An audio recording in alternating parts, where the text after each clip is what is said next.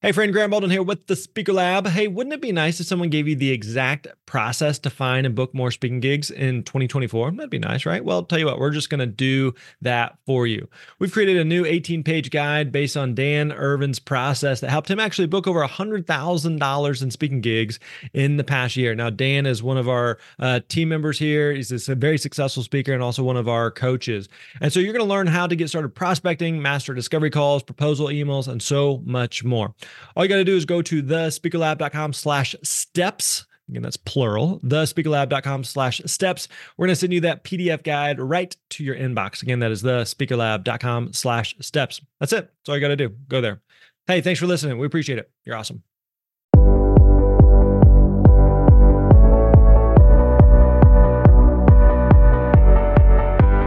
Hey, hey, what's up, friends? Grant Baldwin here. Welcome back to another episode of the Speaker Lab podcast. And again, we are doing a special edition of the podcast where we are going back into the vault.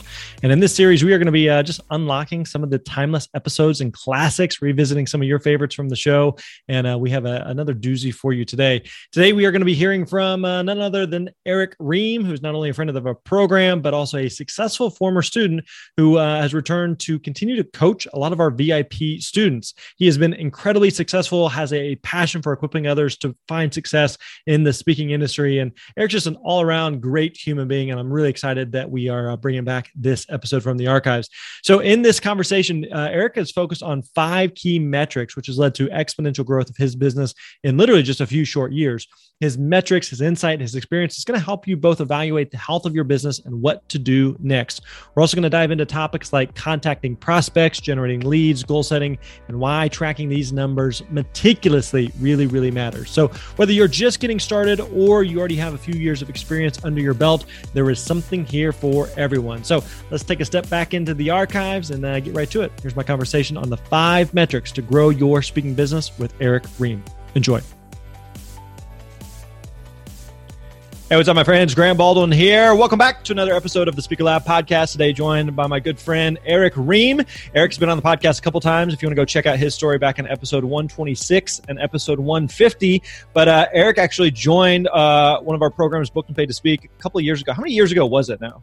2015, December of 2015 was a pivotal moment in my life grant. Thank you. so give us the give us a long story short you join and like today we were just talking a little bit beforehand. Each time we talk i'm like dude you're just killing it. So uh, we're actually recording this right at the beginning of 2019 a couple days into the year. And what what is your like what is what, what did 2018 look like for you 2018 was a banner year. It was fantastic. In fact, this is my favorite. I love this time of year. It's really a great time to, to reflect on where you've been and where you what you've been doing. And you and I were talking about reflecting on each of our businesses. But uh, looking back at it now, 2018 uh, went really well. I had uh, my goal was to do 45 gigs. I actually did 41. Cool. So I had 41 paid speaking gigs, no free. They, all these are all paid gigs. Yep. Um, I wanted to get around 200 grand, and I came in at 180. So I was about, nice. well, I was, I was actually about $19,000 short of my goal. But uh, you know, I made thirty thousand dollars more than I did last year, so it's not like uh, uh, I'm, I'm whining and complaining over here, right? So I actually did pretty well. So that that comes a long way from 2015 when I first met you, and I think I brought in 15 grand that year, right? Yeah. So from 15 grand to 180 to this year, I think I'm going to be north of 200,000. The way things are going, life is good, man. So that's fun. Paid to cool. speak definitely worked. We uh, one of the fun things too is that uh, you've done all of this while uh, working a full time job mm-hmm. and being a husband, being a father. One of the things I know that we enjoy talking about is uh, just the travels with kids and the experiences with family and the opportunities that speaking has given us. So I know we were talking a little bit earlier. Uh, some of the trips you, you, were literally in California on a mm-hmm. speaking gig, and you brought your whole family. And uh, t- tell us what happened while you were there. Oh well I my my family loves California. They love going out west, and we went out there uh, earlier in the year just off off a whim because I was going out there for a gig, and I took the whole family with me, and they had such a good time. And I told my wife, said, "Hey, I'm going back to California. You guys want to go again? I mean, how good is life like when you can just say, "Hey, you want to go to California again?" so uh, off a whim, we decided to go again. This time, it was I was doing a gig in Los Angeles, but I I was coming from Denver So I asked my wife, said, "You want to hook up and go with the family?" She said, "Sure." So they literally flew into Denver. I hopped on a plane with them after my speaking gig at Denver. We flew to Newport Beach. We rented a house on the beach, this beautiful house on the beach. Had an arcade in it, you know, those old uh-huh, style oh, 1980s cool. like Pac Man. My boys loved it. They had their own rooms. It was fantastic. You could hear the beach uh, from the house, and I was sitting out there on the on the uh, lanai there, waiting for my family to wake up, drinking some coffee. I had rented some uh, wetsuits, and I had I had the wetsuit on. Literally halfway down, I was living the the beach lifestyle, right? Watching other guys carry their surfboards. I'm sitting there drinking a coffee, waiting for them, and we're about to go boogie boarding. And I was literally closing a deal uh, to go speak in Key West, Florida. And I thought maybe I should just ask him. Who never never hurts to ask. I said, you mind if we come down during my kids' spring break? You guys have flexibility. And they wrote me back, said, sure, no problem. So my family woke up and said, hey, by the way, I've already got spring, spring break taken care of. We're going to go to Key West, Florida. And I was telling you, my kids were like, oh, it sounds cool. They were like nonchalant about it. I'm like, oh, man, these, these kids got it nice, man. If they don't even care now, they're like, oh, yeah, Key West sounds great, Dad. That's awesome. yeah. So I literally was on my gig uh, in Newport Beach, hanging out with my family, and I booked my spring break uh, gig with Key West, Florida, March of 2019. So that's going to be our big trip this year. That's fun, man. Good for you. Well, I'm super proud of you and super uh, uh, impressed by all that you have done. So one of the things that you've done really, really well is from the beginning is that you've really treated this as a business. It's not just kind of a sit back and, and hope you know wait and hope and click your heels together and hope that that business magically comes your way um, but you've you you spend a lot of time um, thinking about and working on the business itself and so today what we're going to be talking about is the importance of metrics in your speaking business and so you have really dialed in uh, five key metrics that you are tracking and paying attention to on a regular basis uh, mm-hmm. that have really made such a huge impact in your business. So, can you kind of talk about that big picture, why these things are, are so important? Yeah, well, a couple of reasons. Number one, uh, I'm 45 years old, Grant. I ain't messing around, right? I got kids that are, you know, going into high school in about five short years. They're going to be going to college. You know, now's the time. I need. Um, I got to figure out what I want to do with my life, what kind of lifestyle I want. And I speaking's where I landed on. I really love it, but I don't want to lose this opportunity. And so once I got the momentum, because you gave me the you you paved the way for me. It was really important to me not to lose that momentum and take this opportunity and take it to the next level. And I realized in order to do that, though, I need to get really serious about having indicators on whether or not I'm successful or not. Because you you know how it works. You get into this whirlwind of life, and if you don't pay attention, you can get off the beaten path pretty quickly. So I kind of use it to um, when I uh, started flying. I took flying lessons when I was 16 years old. Do you ever look back on your life and think about how bad your parents were as far as letting things happen? I'm like, I look back, I'm like, man, that was bad parenting. Well, that was this occasion. My dad, I told my dad I like to learn how to fly. Man, dad said, no problem, but he went on the cheap, right, and got me this Air Force Academy dropout to teach me how to fly. and every time we get in the plane in this old Cessna 152 that really looked like it was a rust bucket, before we took off, he always said, Well, today could be the day, you know? And at 16 years old, I thought I was indestructible, not a big deal. Now looking back, I'm like, That was crazy. I can't believe yeah. I've been gotten a plane with that guy. But I remember flying this 152, and he took me up about 10 or 15,000 feet and he put on me on on what is known as a hood where it, it covers like a plastic hood and it covers so you can't see the horizon and all you can see are the instruments.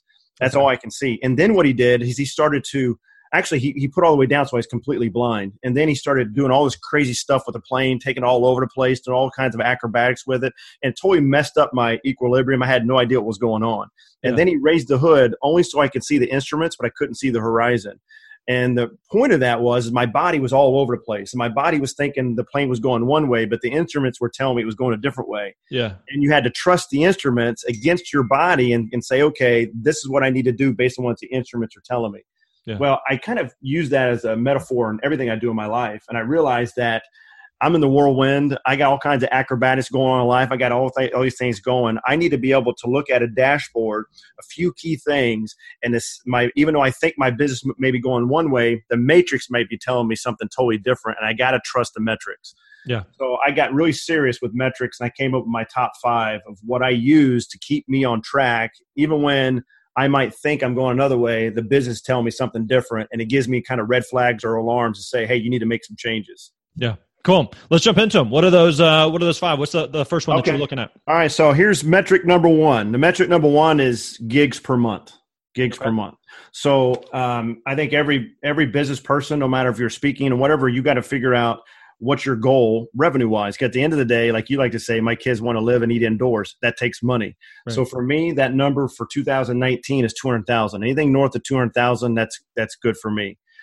So for me, um, I want to. I don't want to do any more than 40 gigs. So 40 gigs is kind of my thing, right? And I want to make five thousand dollars per gig. So 40 gigs, uh, that's about 3.33 gigs a month. Mm-hmm. Um, and that's not realistically. I'm not going to be able to do 3.33 gigs a month because some there's some months are better than others. Uh, like January's been is usually a slow month. December's a usually slow month. So my metric is four gigs per month. If I can get four gigs per month, and I can do that uh, for 10 months, then I know I want to make it. Right? I, so, I know I want to make it. So kind of zooming out on that because most how far? Well, let's start with this. Like, how far out do you find that most gigs are are being booked? Uh, well, it just depends. Um, I don't. I don't think uh, there's any one metric for that. I don't, but I, I, do know that there's some. The higher the speaking gig, the pay, pay, payment for the gig is usually further out. Yep. Um, and also, too, I've got many different customers now that are very comfortable with me. I do multiple gigs for them, so they they might book me three months out or four months out. So it's anywhere from three months, I think, to about eighteen months in my experience. Okay, three months, eighteen months. So then, looking ahead, forecasting and kind of figuring out that number of the goal is four gigs per month but i mean at the moment we're recording this in january. So are you like at what point are you saying like okay by uh, if we're in january at the moment then four months from now three months from now looking at let's say april I need to make sure I've got four gigs for April, or kind of how you looking at that on a, almost on a rolling basis. Yeah. So what I do is uh, actually I misspoke. It's seven months I need to have uh, four gigs. So I, I identify that if I can out of the twelve months, if I can get seven months out of those twelve months where I have four gigs, then I know I can figure out the last eight. Uh, so if I have if I have seven months or the last uh, whatever that is twelve that I need to get. So uh, the seven months that I looked at was March, May, June, August, September, October, November. Those are key months for me based on historically looking back. That's where I know I can probably get four gigs.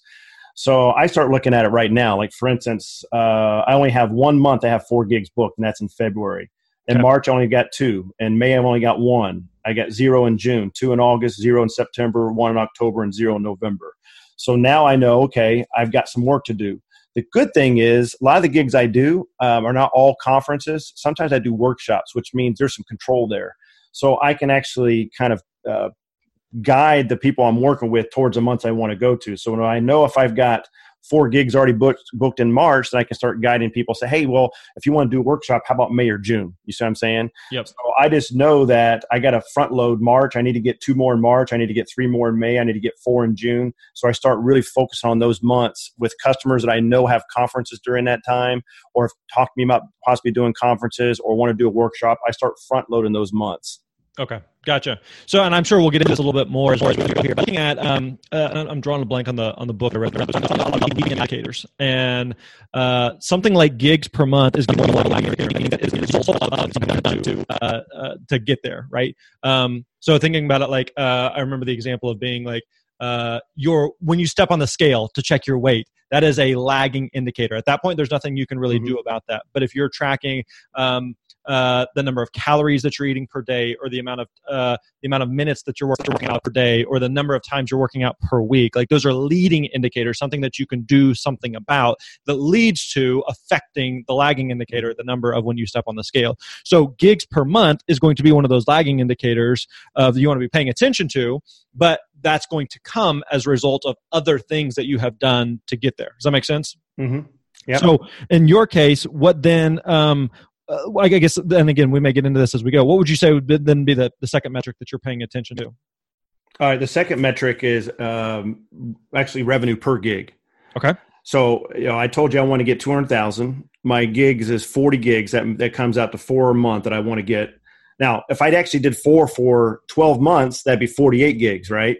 Mm-hmm. So I know that I'm not going to do four per month for the entire year. So I, what I'm trying to do is I'm trying to, because you can come up with metrics that are unrealistic. 40 gigs for me is very realistic, four per month. So if I get four month, four per month in the first 10 months, then I'm good to go. And I just know the way it, my, it works out with conferences and, and you know, things that are when it's really, when, when speakers are in high demand and when there's not much demand for speakers, I just know how that works, right? So if um, I want to do five thousand per gig, then I need to start tracking what's the average uh, money I'm making per gig. So right now I have 16 gigs in the books that I have contracts for, right? And the average uh, amount per gig is $4,781.25. So I know I'm below that amount right now. So I know I need to work on that. However, the good thing is I have six gigs that are about to pop. I'm about to sign contracts on them, and I just did the numbers on that. Those six gigs are averaging six thousand nine hundred and sixty-six dollars. So okay. I'm on the up uh, uptrend. Now, to put things in perspective, in 2017, my average gig was thirty-six hundred dollars. Okay. In 2018, my average gig was $4,400.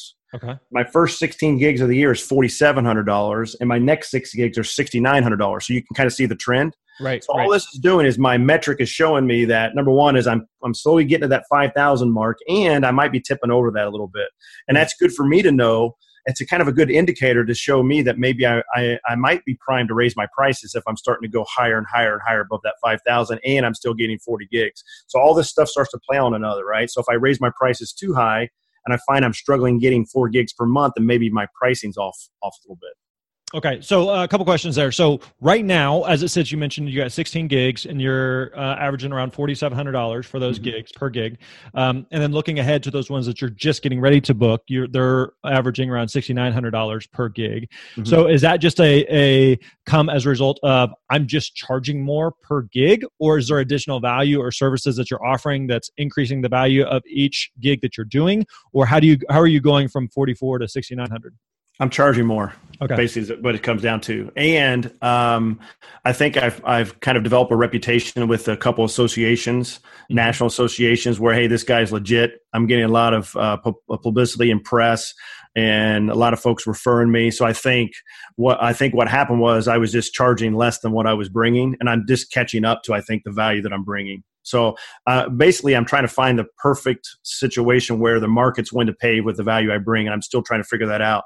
Right now, I think it's five thousand. We'll see how that works. So how have you landed on 5000 because it, sometimes like pricing is much more of a of an art than a science. Sure there's some different nuance that go into it of why you would charge this versus that. Um, but how are you landing on 5000 is where I want to be? Uh, in addition to how are you kind of determining even just looking at what you have booked currently versus what you're getting ready to book the price has gone up significantly. How have you decided uh, not only what to price yourself but when to raise your prices um, well, part of it's just the market, right? And a lot of it too is when I go to the conferences, I can kind of discern what other speakers are getting at mm-hmm. the same conferences I'm at. And so yep. I'm seeing that other speakers are getting paid a little bit more than me. Other speakers are getting paid a little less than me. But I can also evaluate, well, this one's bringing more less value than what I'm bringing. So I'm kind of that's part of it.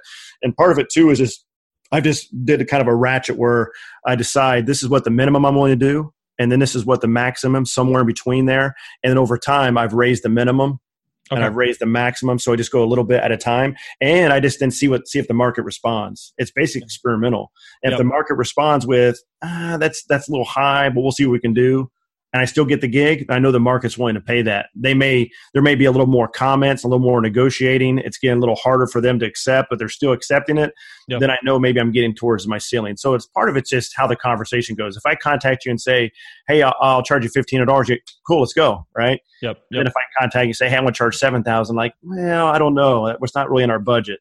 Yeah so well, that kind of dictates. And it kind of goes back to what your goals are. So you mentioned that your goal is to do uh, 40 gigs a year. You'd like to be at $200,000 a year. So that math is pretty simple. It works out to $5,000 a gig versus if you said, uh, I want to do $200,000 a year uh, and I want to do half that, I want to do 20 gigs. Well, then that math works out to $10,000. So some of it comes back to what that goal is, what you feel comfortable with. But there's also a lot of uh, supply and demand. Like you mentioned, mm-hmm. there's times of year where you just, I just know it's going to be a busy time of year versus you mentioned like December, January are historically very slow months for most speakers. So most speakers are typically willing to take less during those months because they just know like if I can get any gig in December, it's a win. Um, because right. I'm just I'm typically not going to get anything or very few, so I'm maybe willing to take less. So it's kind of like you know when you um, if you're taking an Uber, there's going to be surge pricing at certain times where there's just more demand right. than supply. You know, and that's right. that can certainly be the, the case for for speakers as well. Yeah, and to put in perspective, right now my range is my minimum is thirty five hundred and my max is five. So I'm starting at five, and I'm getting yeses for most of them. There's a, there's one recently where they couldn't do that, but they could do four, right? So I'm within that thirty five to five, and my average right now is forty seven. So I'm on the high end of my average. So I'm slowly moving up to that. And then once I get to the 5,000, then what I may do is then say, okay, my minimum may be 4,000 now. I may raise my minimum a little bit. Yep. Cool. I love it. All right. So we've got um, number one gigs per month, number two, revenue per gig. What's number three? Number three is prospective gigs in the pipeline. Okay. And so, in order for me to get four gigs a month, I've always got to have an X amount of gigs that I'm working on, and there's got to be a certain number. So, for me, that number is 25. So, I've, I think I've mentioned this before mm-hmm. uh, on the Facebook page, but I, I need to know that I've always got the next gigs loaded in. They're all lined up right? And that tells me the future and the health of my business. So if I've got at least 25 gigs in my pipeline that I'm in contact with, I'm in one of the five steps that I have in my pipeline, and I know they're somewhere in that five, then I've got my my future revenue in place, and I'm comfortable that I can get to the four per month as long as I got 25 in the pipeline. Now, um, just to kind of tune it down even further, I have five steps in the pipeline, right? So the first one is lead in, meaning that this is one I think I can do business with. The next one is contact made. Let's say you're the event planner and you and I have actually made contact. We've exchanged emails. We decided, yeah, we, we there's potential here. Once I go to from that one, I go into phone meeting. One of the things I learned from you, this is a huge lesson I learned from you, was that as soon as someone shows interest, get them on the phone. So that's number three in my pipeline is do I uh, uh, get you to the on the phone? Once again, on on the phone, that I want to get you to a proposal where you and I agree that yeah, this is a good fit. I need to send you a proposal, and then the last part of my pipeline is now I send you a contract and we're negotiating the contract. Out of the 25, 50% of them have to be, based on what I've come down to, 50% of them have to be in the proposal phase or the contract phase. That's when I know I've got a healthy business. So if I got 25 and they're all in the lead in, that means that it's kind of pie in the sky. Yeah. That, that to me, that doesn't mean anything. I got to have at least half of them in the proposal phase. So, um, so here's where I'm at right now. I've got 49 gigs in the pipeline. So I'm way above that. Yeah. So that's a good metric. I just look at it. I'm at 49. Now, if next week it's 30, next week it's 28, next week it's 15, that's a huge red flag. I need to start working to get that pipeline full. So I would stop everything uh, and I would I would do everything I can to get that from 15 to 25. That would be my number one goal. Yeah. But once I get above 25, I know that metric's good. I'm good to go. I can focus on other parts of my business.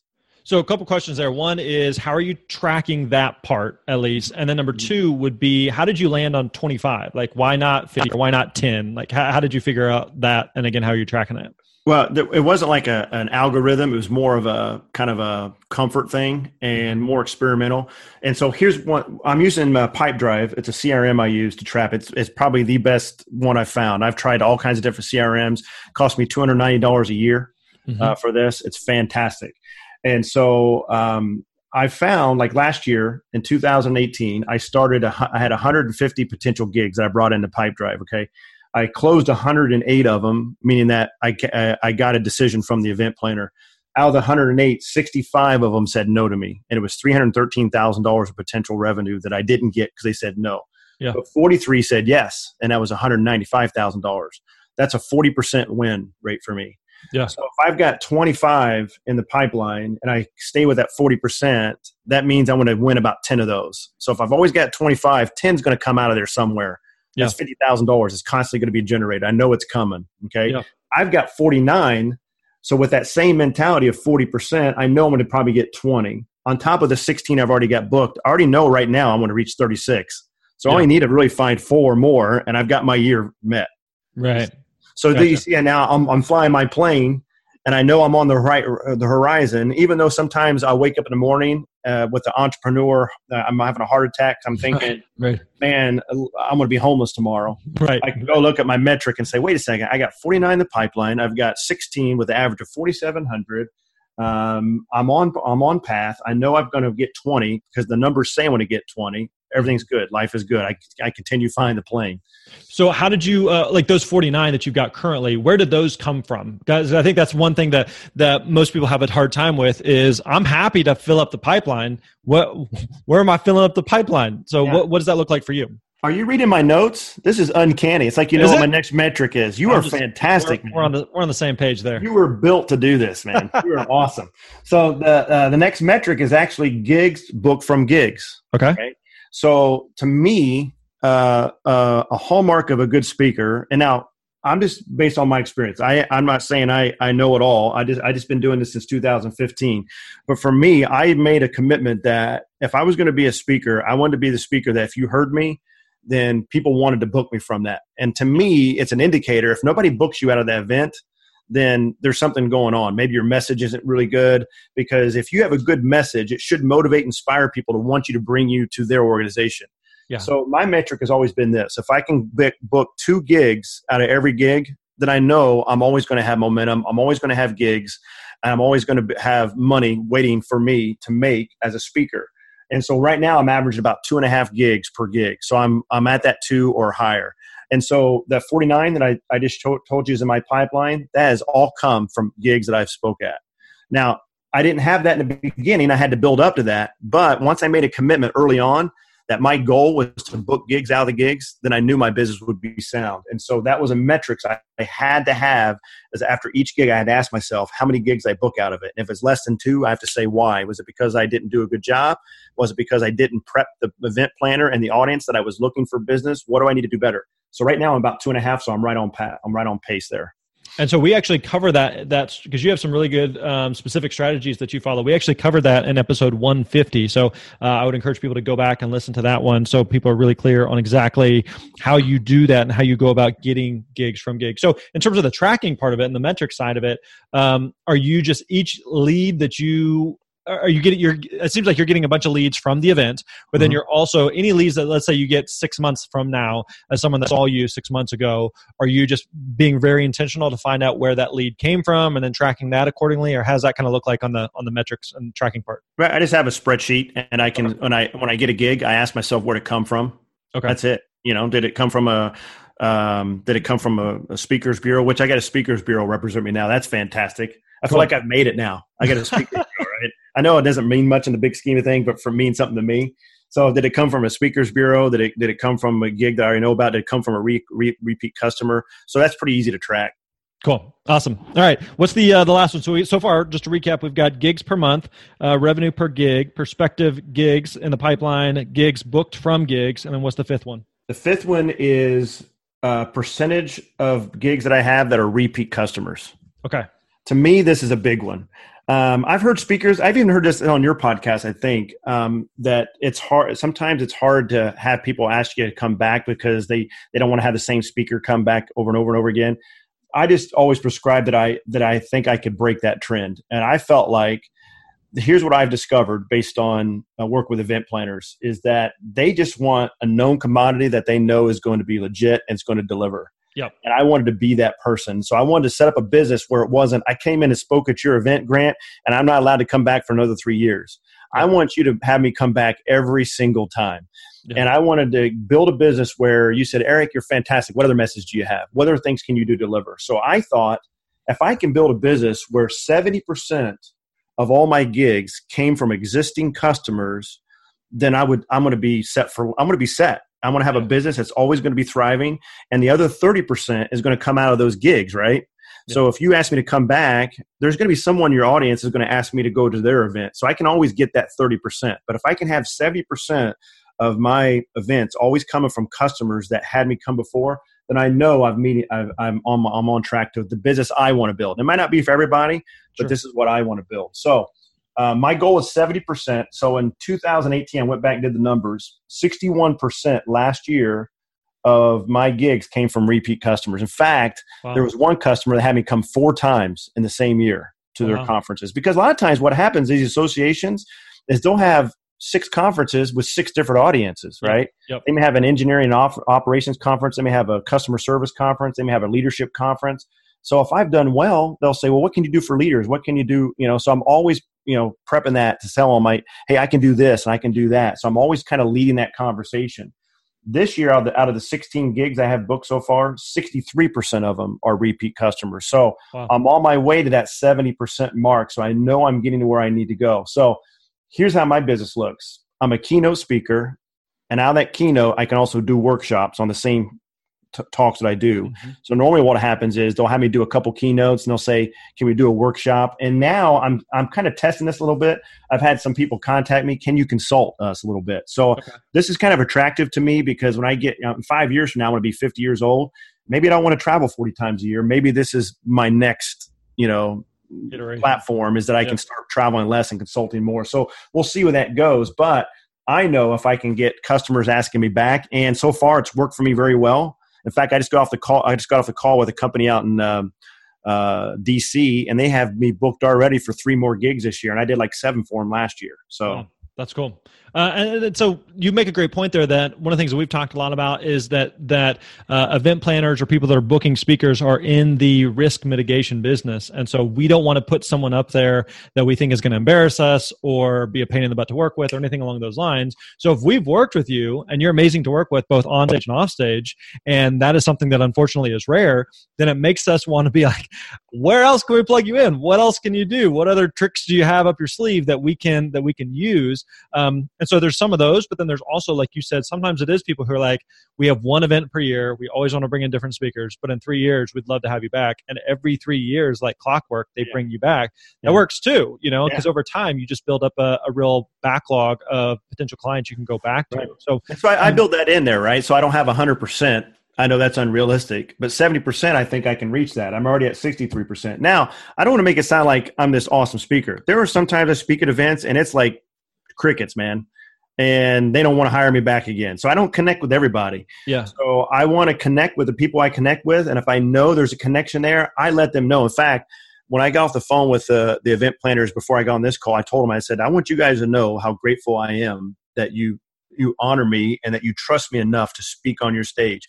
I don't ever take that for granted. I'm always letting people know how grateful for I am because I think it's very important. Yeah. I think gratitude gets you a long way. Totally. And I also told them that if I'm not doing something that you don't like, don't hesitate to tell me. I will fix it.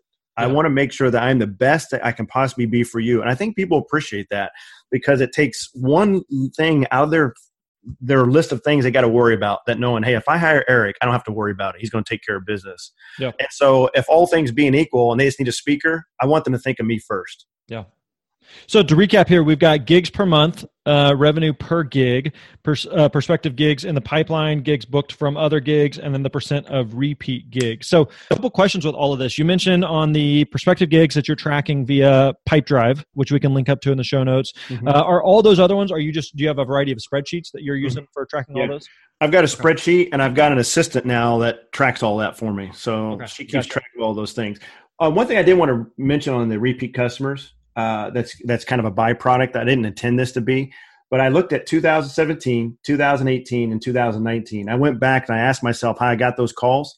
None of them were cold calls. i have made no cold calls since 2016. Wow. So literally, I have people calling me um, contacting me to do speaking gigs. I don't I don't do any cold calls at all. That may change if I want to go to next level. So if I want to go to ten thousand dollars or fifteen, I may have to start cold calling bigger of companies and bigger events. But right now in the in the play the playground I'm in, uh, because of the repeat customer metric, right. uh, I don't have to worry about cold calling because I already have that customer base in place. Gotcha.